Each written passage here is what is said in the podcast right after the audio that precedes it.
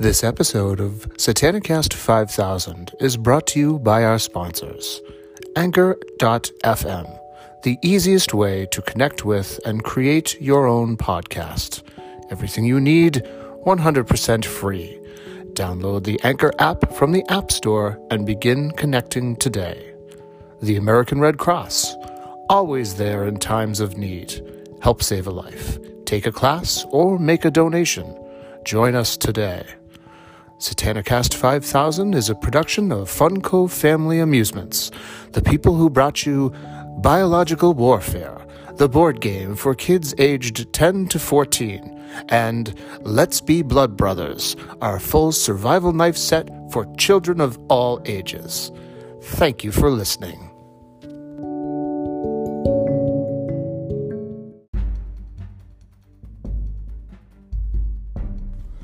All right. Thank you for joining us. This is the very first episode of Satanicast 5000. I'm your host, Wally Quigley. That was Royal Blood and their track Figure It Out to get us started on this, our inaugural episode. Thank you for joining me. I am Wally Quigley, CEO and chairman of Funko Family Entertainment the same people who brought to you highly toxic face paint, smear it on your face, smear it on your genitals. What is the worst that could happen? And coronavirus, the card game. So, for this first season, I got myself a co host. My co host is Dave the Owl. You've seen photos of him. Dave, say hello to all the wonderful people out there in podcast land. Dave. Dave, come on, dude. We talked about this. It's just a podcast. There's nobody in the room. You don't have to be afraid. All right. All right, Dave. Next time. Dave has a little bit of stage fright. We've been working through it with his therapist. I think it has to do with erectile dysfunction. Don't tell anyone. Uh, Dave, listen, I'm sorry. Don't look at me like that. You need to get this out in the open. We can talk about this later. So, first episode, and it's been quite a journey. So before we get started with like um, this week's topic, which is celebrity encounters and hero worship, uh, I thought it would be appropriate to talk about uh, where the podcast comes from, the Facebook group, all that stuff, a quick mission statement, and a little bit of history and background about what the group is, what this podcast is going to be, who I am, and all that stuff, just for your information only. So. Uh, El Satanico Film and Television Group started in April of 2018, and I know that seems like it's 20 years ago. It seems like it was 20 years ago to me, especially given all of the the recent world events that have occurred in the past two years. But um, started off in April 2018, and it came from a post that I saw in another horror movie group that I was a part of. Not that El Satanico is strictly horror. We'll get to that in a second. But um, at any rate, the question for this group was which do you prefer, the remake of the Texas Chainsaw Massacre or the original? And it was a poll, it was a yes or no thing. And it was like 64, 65% said yes for the remake. And I basically melted down because in no universe is the remake of the original Texas Chainsaw Massacre a superior movie. And the only reason why it probably got 65% was because most of the people in this group liked the gore. Um, side note, the original Texas Chainsaw Massacre, whereas a lot of people think that that is one of the most graphic movies of all time, it really isn't. It's um, it's actually largely a bloodless movie. It's just the the context of the scenes and just how it was shot and filmed that lends to the grittiness of it. But we can talk about that another time. Anyways, so I wanted to start my own group. So I got together with a buddy of mine. Uh, his name's Rich Wiley. He is still one of the admins of the group, and another friend of ours, Alexis Woods, who was an admin at the at the onset. Um, she's no longer an admin. She moved on to um, doing her own artwork and putting together galleries and stuff like that. She actually did the logo for the podcast, so thanks for that, Alexis.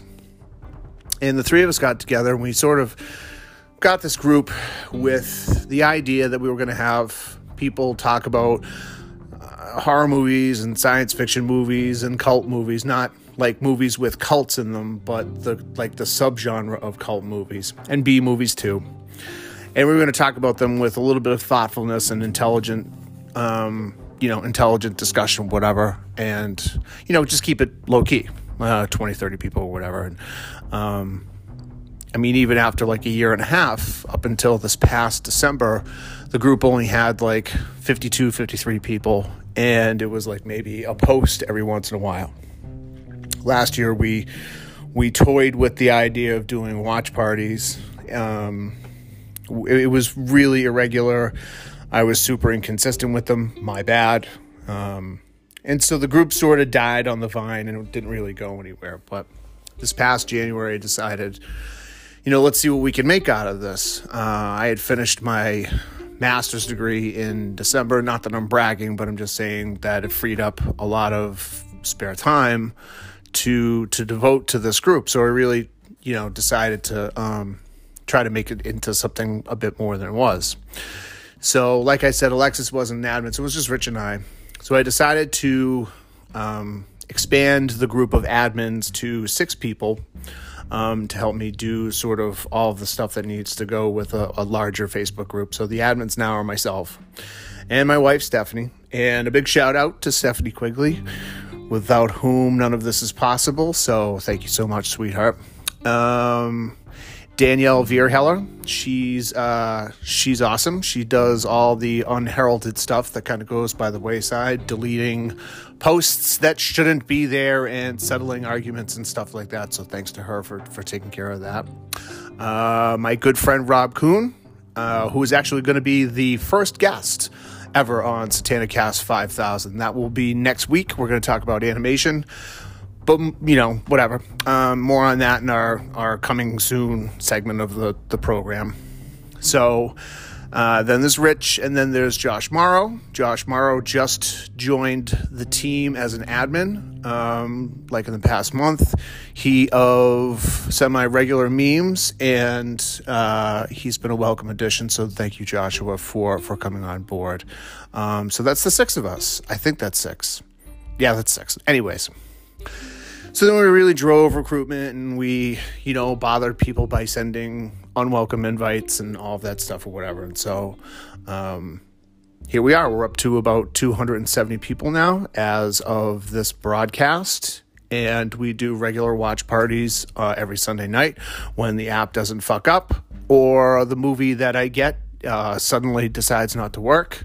Very frustrating, but it's the limitation of the, I guess, the technology and and now we're here doing a podcast, which is terrific. Um, I guess you know, given the current circumstances with coronavirus, basically isolating everyone into their own little. Um, into their own little apartment worlds. I guess there may be a, a boon of of podcasts, but we had decided to do this back in January, so none of that, you know, fad bullshit. We were we we we had planned on doing this for a while. So that's the brief history of the El Satanico Film and Television Group on Facebook. Um, we have open membership if you're not a member right now, so you can just look us right up. We're real easy to find and join us. And we have a lot of great posts, a lot of great memes, discussions, watch parties, all kinds of stuff. Come one, come all. We're very accepting of anyone, anybody, anything, whatever you want. And like I said, it's cult movies, science fiction, horror that type of stuff. Um, independent movies too. I should throw that in as well. So, anyways, um, who am I? Like I said, my name is Wally Quigley. I am a um, I work in the biotech industry. I'm from Massachusetts, um, born and raised. I spent a couple years in Vermont, um, my college years. Had to leave school, um, and then, like I said, you know, I I um, I have a passion for horror movies, science fiction, and all that other stuff. Um, but I have a, an even greater passion for bringing people together and um, you know making making connections where there ordinarily wouldn't be, and I take a lot of satisfaction in that. And I've seen some friendships pop up over the course of the past two, three weeks of people that ordinarily wouldn't have met each other. And so I take a great deal of pride in that. And so um, it's for that reason that I'll continue to do this. It's for that reason that I'll keep doing a podcast, if only to hear the sound of my voice for however long it takes me to record these damn things. And it's a lot longer than I thought. God damn it. But, anyways, um, so that's all that. And what is the mission statement? What are we all about at El Satanico? Well, um, you know, it doesn't take a big uh, translator to figure out that El Satanico, translated from Spanish, means the satanic. We are not satanic cult members. We don't worship the devil.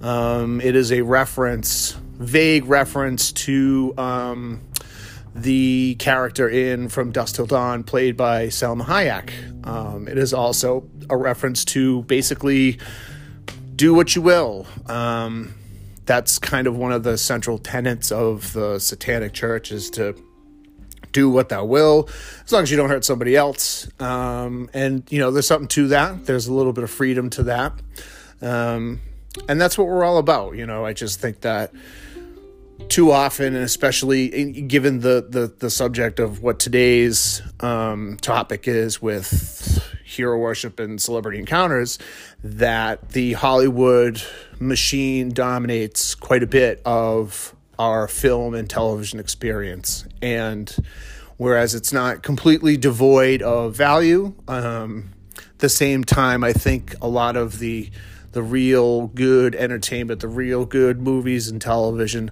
aren't in the mainstream and aren't, um, you know, prepackaged and marketed with trailers and um, billboards and all of that crap. So uh, that's that's going to be our main topic of, of focus here. So that's it for the introduction. And that's it for the first segment. So we got a lot to get to for this first episode. But first, we actually have sponsors. I can't fucking believe we have sponsors that are people that are actually willing to attach their name to it, namely the American Red Cross. You never would have thought, but given in this um, in this era where where you know come face to face with a pandemic, when an organization like the American Red Cross is super important. So here's my wife Stephanie to tell you more about the American Red Cross. We'll be right back. Thank you for joining us. This is Satanicast 5000. Hey, this is Stephanie Quigley, one of the admins on the El Satanico film and television group on Facebook. I'm here today to talk to you about an organization that has impacted so many lives the American Red Cross. The American Red Cross was founded in 1881 which makes it one of the oldest nonprofit organizations in the country, and it stands today as a pillar of what a charitable organization should be. The American Red Cross is responsible for almost half the donated blood in the United States, but it provides so much more than just that to our country. The American Red Cross also provides disaster relief, emergency assistance, disaster preparedness, HIV and hepatitis C testing, CPR and AED certification and training, and much more. It's easy to take the American Red Cross for granted, which is why we've chosen to ally with them here at El Satanico, because we want to remind everyone of just how vital they are and how much they need your help. The American Red Cross is always looking for donations and volunteers. Help save a life. Take a class or make a donation. Join them today at www.redcross.org or simply call 1 800 733 2767. That's redcross.org or 1 800 733 2767. Now let's take you back to Wally, who's about to tell you the story of the time he met Eli Roth.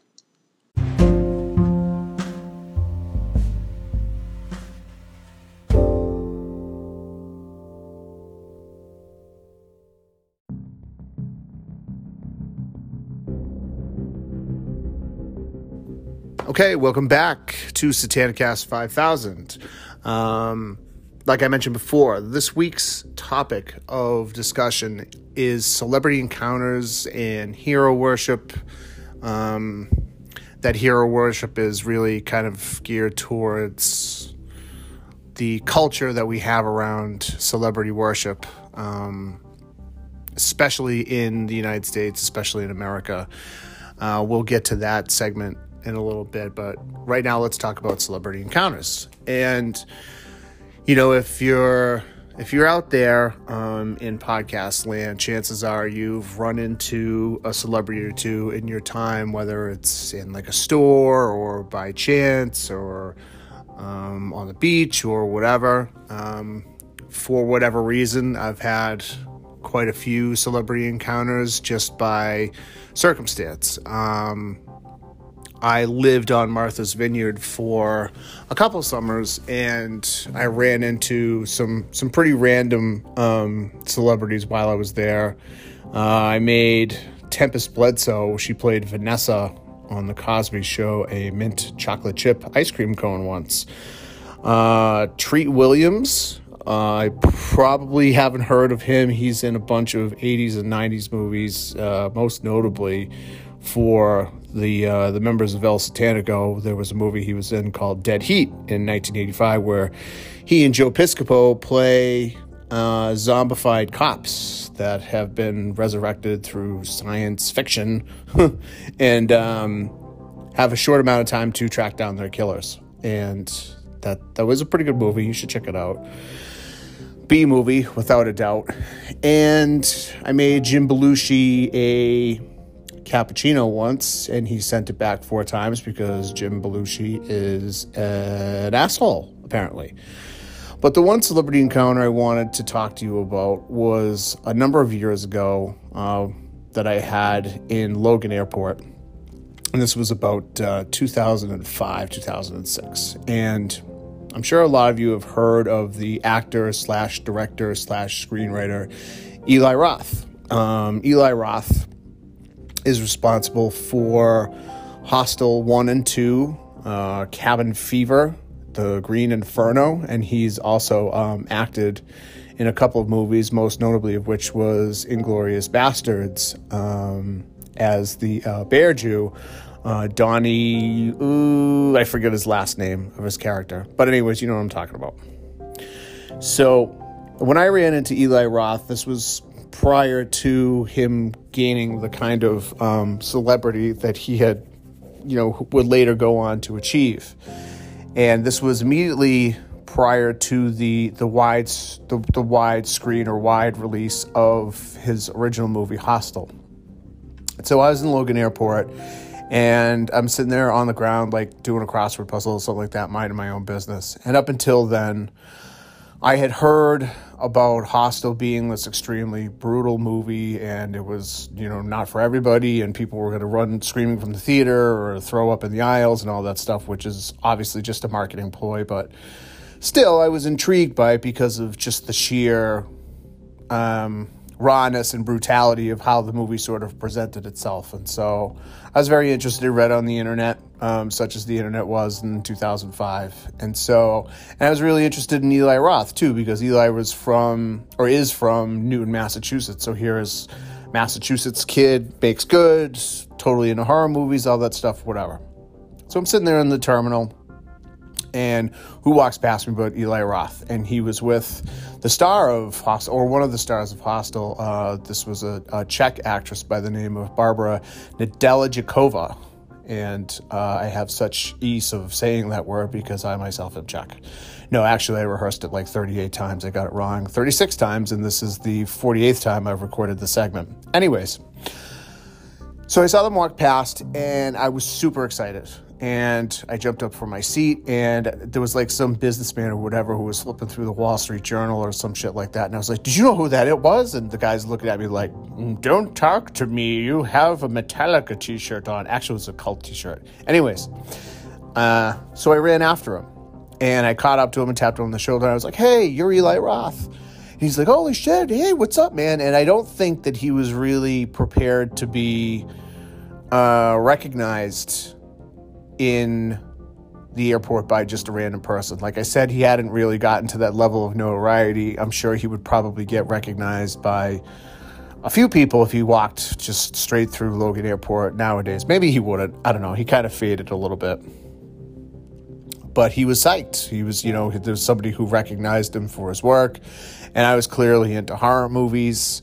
And so, you know, we had this discussion. And so he was like, "Oh, well, dude, you know, we're having this this screening in at Boston Common. You should come with me." And Side story the reason why I was in Logan Airport was because I had met this girl in a bar like two or three weeks before that, and she basically paid for my plane tickets to fly down to Florida to go see her. And so, me being the semi honorable person that I, that I am, I didn't want to just bail out on her to go to the screening with Eli Roth, which is what I really wanted to do not knowing that I could just postpone or reschedule, or just get another flight, or just go like like the next day or something like that. So I didn't go. God damn it! Anyways, um, I'm still mad about it. So he invites me to go to this the, the, the screening with him, and I was like, no, you know, this girl paid for this plane ticket, and I got to go see her and all that stuff or whatever. He's like, oh man, he's like, you don't got to do that, and he tried to talk me out of it too, and I didn't listen. And I said, no, I got to do this. So he's like, all right. So um, I had a, a H.P. Lovecraft um, paperback in my backpack. Of course, I had an H.P. Lovecraft paperback in my backpack. I mean, that's how I roll. So he signed it, and that was that. And that was that celebrity encounter. So why am I saying this particular story? Oh, yeah, I should finish. So I went down to Florida. It was a complete disaster. This girl lived with her older brother, and her older brother was like waiting at the apartment with two of his buddies, and they were like, "If you get out of line, then they, you won't fly back to Massachusetts at all." And I was just like, "Why the fuck did I come down here?" Anyways, why did I tell you the story about Eli Roth, the celebrity encounter? So when I ran into him he was he was kind of like a hero to me. You know, I, I he was this guy from Massachusetts, and um, I kind of idolized him because he basically was like making Hollywood movies. He was making he had all the stuff going on, and he was from Massachusetts. So to me, it was like there was this idea that you know that was possible. You know that it wasn't completely out of you know out of the realm of possibility that I could someday be doing something like that wasn't in the cards for me, but still, it was a very exciting possibility. And so for me, that that like that kind of like, I guess what this is going to tail into the next segment with hero worship and celebrity culture, celebrity hero worship culture, and all that stuff. For me, it wasn't like Eli Roth represented somebody who was, um, you know, on the big screen and you you thought they were great because they were good looking or they were, you know, charming or they, they could get the girl or they were, you know, like physically well built or all that stuff. To me was really more of like here's a guy that, you know, ordinarily wouldn't be arm in arm with a beautiful Czech actress and making horror movies, but here he was because, you know, the chips had fallen right and he had worked hard and all that stuff or whatever that's sort of like kind of like my example of like what celebrity worship how that can be a positive thing. It can also be a negative thing and we'll get into that in the next segment because i feel as though um, you know the negative aspects of it is really sort of what what dominates our culture and all too often we idolize people for the wrong reasons so, um, anyways, that's that. So now we're going to break again. This is still Satanicast 5000. Here is Danielle Vierheller with a message from Anchor.fm. Thank you for st- stopping by.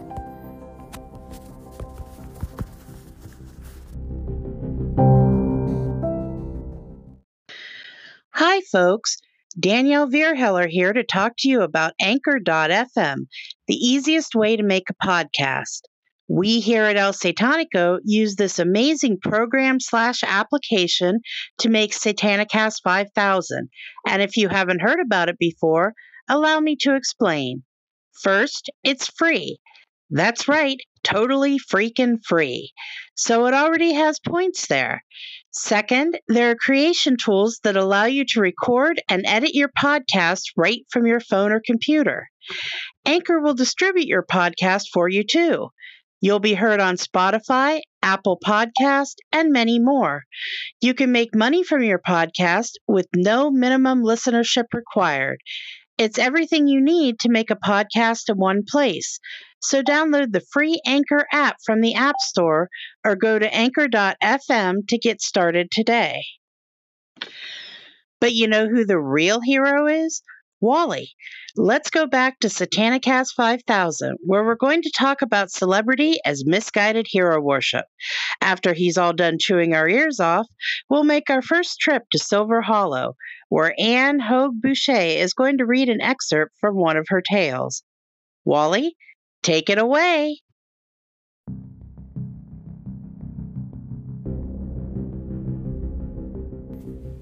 Okay, Dave, listen. I don't care what those commercials say, Nugenix or whatever. I don't want you messing around with any of that stuff. No, no, no, no. And don't take Viagra either. Viagra is for people. It's not for out. Hey, how are you? We're back to Satanicast 5000. Um, sorry, just got in a little conversation with Dave there, still working on his problem. Um, well, hopefully, we'll have that rectified by our next episode, and he'll have the confidence that he needs to be able to talk on our podcast. Anyways, continuing our discussion of celebrity encounters and kind of moving into the um, hero worship aspect of that conversation.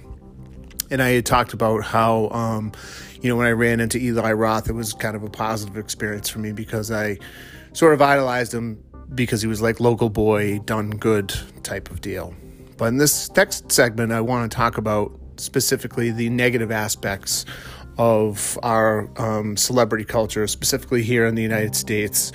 Um, it appears to be more a function of the the broad reach or deep reach of Hollywood um, and you know to a lesser extent um, you know television um, and the actors and actresses that appear on a lot of programs that we see on network tv and cable tv and so um, you know one thing about celebrity culture and it extends a little bit to well not a little bit but also to uh, professional sports is how we idolize um, you know, big name actors, actresses, and pro sports athletes. And we sort of let the everyday heroes and the, the everyday people um, in our lives kind of fall by the wayside. And we take all these people for granted for these, um, I guess, optimized versions of ourselves. It, it almost borders on hyperbole the way that that's that some of these people come across on, on the screen. And I think especially now, in given in the current um, milieu, if you will, with you know we're all shut in in our apartments and um, you know coronavirus sort of taking over our country, we start to appreciate these things a little bit more, especially people like grocery store workers and people who work in hospitals, nurses and doctors and that sort of thing. And I've noticed over the course of the past couple of weeks as this sort of has taken by taking the country that we've kind of gotten away from you know from that sort of celebrity worship and, and sort of put our stock back into the people who have a direct impact in our lives. I mean i know that's kind of a no-brainer statement to make and i'm sure everybody agrees with that but i mean do you though? The thing is is you know we pay pro athletes and hollywood actors and actresses millions of dollars to appear in these movies, you know, like Marvel movies and blockbusters and, um, you know, pro sports athletes. Although I don't really want to get into that, it's it's basically the same deal.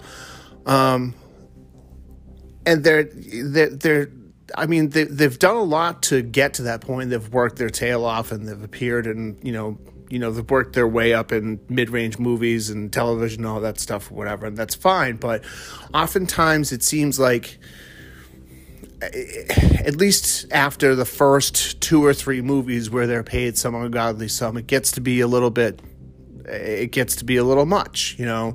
And I think that's where a lot of people sort of react when, you know, you have an actor or actress get on stage at the Academy Awards and they begin to pontificate about um, you know politics or something that's going on in society where people react negatively in in the sense that they say, "Oh, you know, who the hell is this person to tell me, you know, who I should, you know, vote for in November and what policy or, you know, how I should feel about a particular issue and so on and so forth."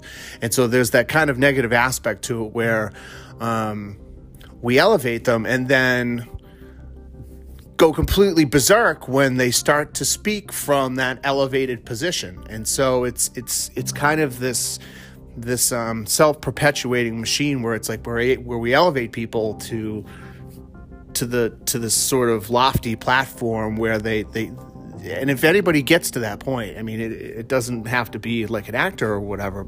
They'll start to feel like that, you know, well, maybe I should use this platform to speak to people. And it's a natural human tendency to do that. It's like, well, you know, here I am, so I might as well say something about this or that or whatever. And so I don't know. It's just, I feel like it's something that has only increased exponentially since probably the 80s. You didn't really see this sort of thing. Um, you know, I mean, there was obviously, you know, bankable stars in the 70s and early 80s, but it just seems like lately, like you have the George Clooney's and the Matt Damons of the world and the Leo DiCaprio's talking about how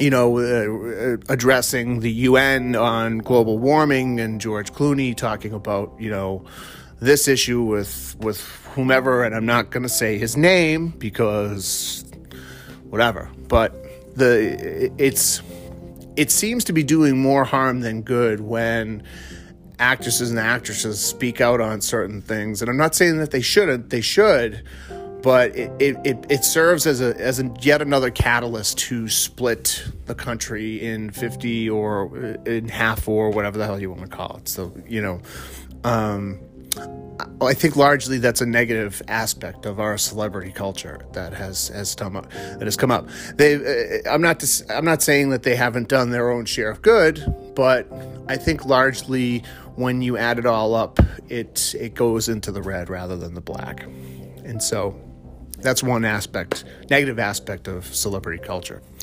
The second one that I wanted to talk about, um, and this is a bit more personal, is a bit on how the celebrity culture, celebrity worship, and that sort of thing has sort of fueled a bit more of our collective mental illness as a country. And allow me to explain.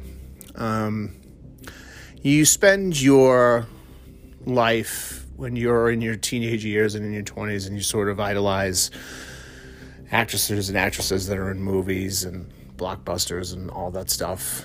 And slowly but surely you start to realize that you're not that person and you're not going to be as handsome or you're not going to be able to leap from the skyscraper onto a helicopter like The Rock or necessarily be as funny as and witty um, as you know um, a comedic star. I almost said Kevin James there for a second because he was the only one I could think of, and that is like the least funny individual in movies today. Jesus, this is difficult. Um, but you understand what I'm saying, and you, you know, it's like you you have ideas that you know, uh, uh, you'll be as beautiful as Salma Hayek or something like that, or or Scarlett Johansson, and that fuels at least in one aspect regard a person's personal unhappiness that they're never going to live up to these sort of ideals that we set as individuals. We shouldn't be setting our ideals and our personal goals and like what a person, a, a, a self actualized person, to use Maslow's term, um, to be. You know, the true measure of a man or a woman um, should be on what they provide for society in terms of their kindness and their willingness to work hard and their um, service to the community and service to their society. And a lot of times we sort of we associate these these ideals of these fictionalized versions of these people. Who is to say that you know all of these act and and there definitely there's definitely a million examples of celebrities that are absolute disasters. The first one that comes to mind is Charlie Sheen. And when he was going through his whole thing a few years ago, where he was going on TV completely fucked up, for me, anyways, it was sad to watch because I grew up in you know in the '80s and watching Charlie Sheen on, in movies like Young Guns and um, so on and so forth. And he was, you know, again, like in the '80s, he was one of these idealized versions of what you know, uh, a kid or, or a guy should be in his 20s handsome, charming, got the girl in the movies, all that stuff. And to see him sort of break down all these years later, completely coked out of his head, holed up in some mansion um, with porn stars and just, and like reveling in it too. It wasn't just that he was, you know, it was like the sort of, um, like behind the scenes super sad look at like he was like happy about on like it was almost like that that personality from the movie screen had somehow transfected its way into his real life. And it was sad to watch because you knew at some point either one of three things happened. Um, he was either going to be institutionalized he was going to end up in the hospital or he was going to die and fortunately, he was able to sort of pull himself out of that. And I think he has a couple of years of sobriety now. But I think celebrity culture in some way fuels quite a bit of that kind of mental illness where there's a disassociation between what we who we are as people and what we aspire to be. And because it's presented to us in such a pervasive manner where it's on it's at the cinemas every Friday and Saturday night. Um, and it's on television and Netflix and all of these different streaming options where it's just we're bombarded with these images of what this is what you should be. This is how you should these, these are the ideals you should live up to and so on and so forth. It gets very difficult to pull yourself away from that and just sort of appreciate the guy who comes to pick up your trash. I know that sounds like kind of a weird metaphor to to make, but hear me out. if the trash man doesn't come every Saturday to pick up the garbage from outside your house, that garbage is going to sit there. And then you're going to keep making garbage and keep making garbage and keep making garbage until there's a giant landfill outside of your house. And I don't know if you know or not, but trash generally tends to attract disease and bacteria and animals and all of that stuff. So if the trash guy doesn't come to your back door, uh, you have some serious issues. But you don't idolize him because it's like, oh, well, that guy's doing his job. Well, I mean, you know, take a moment to appreciate it. And I think that, I mean, again, it, it may be kind of a, um, a tenuous comparison to make, but I just, I think given the circumstances that we're under right now, it's it's definitely one that I think a lot of people are opening their eyes to because you know, you have I've, I've seen posts on Facebook admiring the grocery store workers just for going to to work because they're considered essential, and so they have to go and you know, so we can still get toilet paper and milk and shit like that. Never in a million years would we ever appreciate those types of people because we're so caught up in celebrity worship. I think it fuels their mental illness and, and some of their issues and some of their disconnection, and it fuels ours as well. It feels like there's some large machina- I'm not saying it's conspiracy theory and it's Illuminati controlled, but I feel like there's, there's, there's just something unhealthy about it. The last part I want to talk about, it being a negative thing that we were kind of caught up in this celebrity worship thing is the actors and actresses that appear in independent movies, cult movies, science fiction, blah, blah, blah. To bring it back home to El Satanico, the actors and actresses that appear in independent movies and television that it kind of goes um, under the radar. And I'm going to name a, just a quick couple of examples and I'll leave you there. Um, after that, we are going to go to Silver Hollow with Anne Hogue Boucher. She's going to share a short story with us, um, our segment of her short story, um, and it's going to be great. But real quick, um,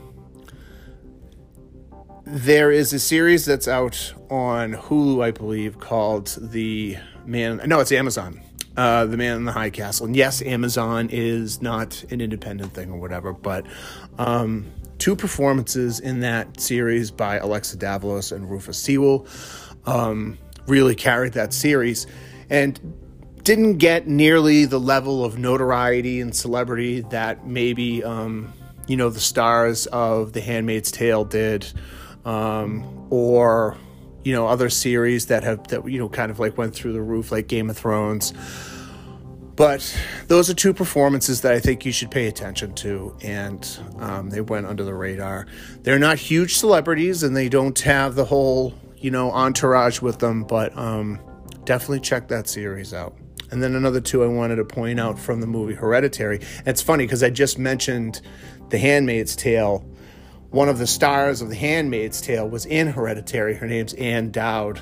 Um, I believe she's a villain in both um, in both features, but she comes across in Hereditary like she's this really caring, nice person to the to um, um, um, Toni Collette's um, lead. Uh, she meets her in a um, in a um, loss uh, support group, and she comes across, like I said, like this very caring person. But there's something very sinister about her character, and without any spoilers, her performance is so convincing as um, as someone who really seems to care about.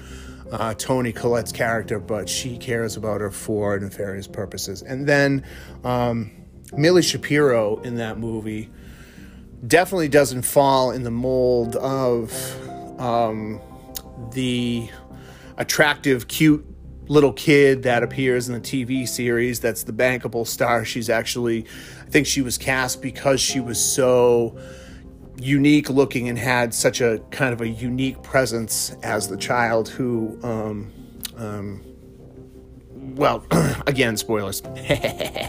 Telephone pole. Um, but she was cast in that role and just she I don't think she said more than two sentences in that in that movie, but her performance was fantastic too. And I think that one of the kind of side effects of this predominantly celebrity culture is that you know great performance like the like those fall by the wayside. But I've talked long enough. This segment's been 17 minutes. I need to go get a drink, maybe a Coke Zero or Sprite Zero. They're delicious too. But anyways, so Anne Hogue Boucher is an author, and uh, I believe she is also a therapist. She is a multi multi talented individual, and we are happy and proud to bring her a segment, or bring you a segment of her from uh, one of her short stories. So let's go on down to Silver Hollow. See you in a bit. I'm Anne Hogue Boucher, author of Now Entering Silver Hollow and Mercy Hospital. Thank you for listening to Satanicast 5000. This is an excerpt from my currently unpublished short story, The Program. If you'd like to join us in Silver Hollow, visit my website at silverhollowstories.com. Harper sat back at his dingy desk. He set his cup of coffee aside and tore open his candy bar. He shut down his leads on screen and pulled their files. It didn't take long to input the same thing over and over for his cases, even typing with one hand. As he ate, he turned to his report to see what lackluster assignment awaited him, and dropped his sweet on the desk from his mouth. Lulu Bell's face stared back at him from inside the file. Her wide-eyed, round face, generous lips, and straight-edged nose betrayed a woman aging gracefully, at least in Harper's opinion.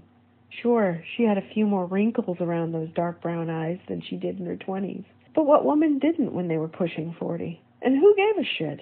Her long, dyed auburn hair, it had once been jet black in her younger days, hung in a sweep to one side.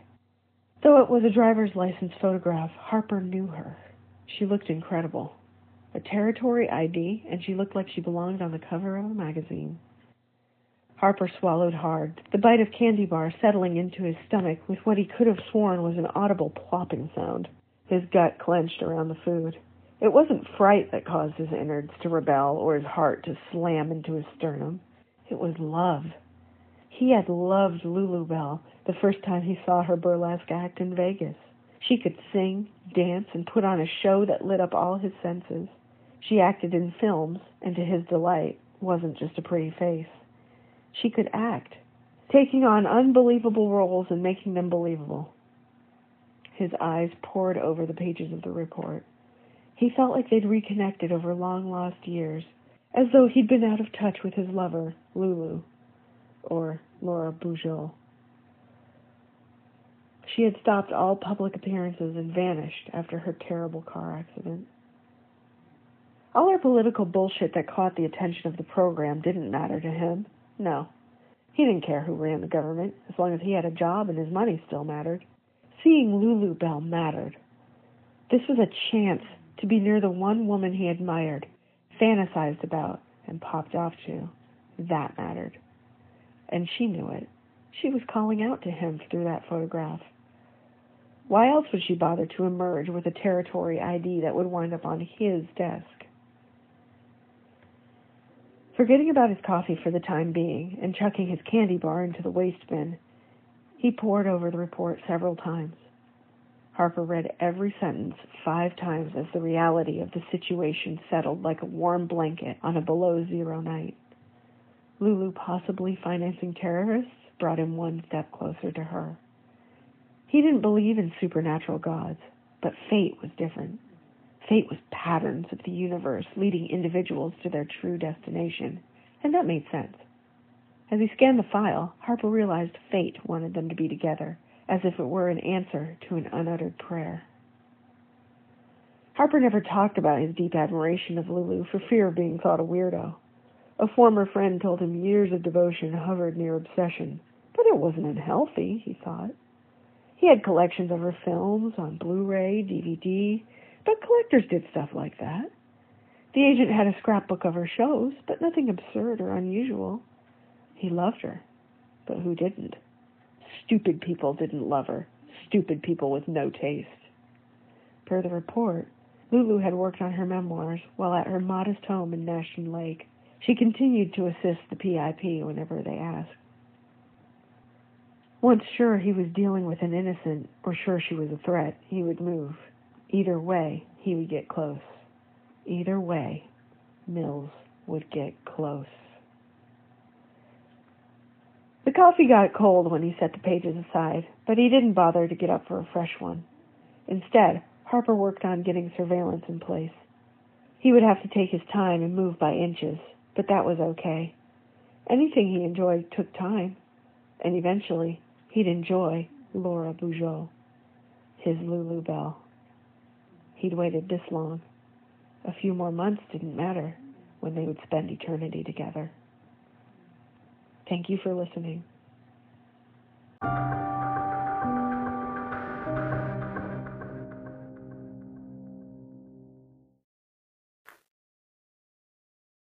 Hi, kids. Joshua Morrow here. And yes, also one of the admins on El Satanico Film and Television Group. Wally, our fearless leader, said that he was going to cut off my hands if we each didn't record a promo. So I took his threat seriously. Here we go. On Sunday night, Satanico Vision, April 5th, Garth Marenghi's Dark Place, starring Matt Berry and Richard Ayoade. April 12th, The Cabinet of Dr. Caligari, considered by many to be one of the first horror movies ever. April 19th, Better Off Dead, John Cusack, I want my $2! And lastly, on April 26th, The Running Man, starring the Governator and Richard Dawson. Sub Zero, now playing Zero. All show times are at 9 p.m. Eastern Standard Time. Next week on the podcast, host Rob Kuhn and Wally will be discussing subversion in animation. That episode drops on April 15th. Two weeks after that, on April 29th, Wally will be joined by longtime collaborator Justin Julio to discuss the 16th and a half greatest horror movie of, of all times, decided by people who just don't like horror movies. We have a full slate of programming on both Satanico Vision and Satanicast 5000 coming up in April. Plus, all the usual post discussion, memes, and all you could possibly ever want I'm from a Facebook group. Hooray! El Satanico Film and Television Group.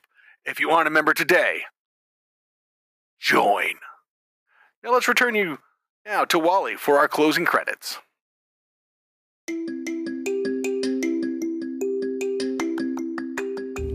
All right, boys and girls, it looks like we have come to the end of our very first episode of Satanicast 5000.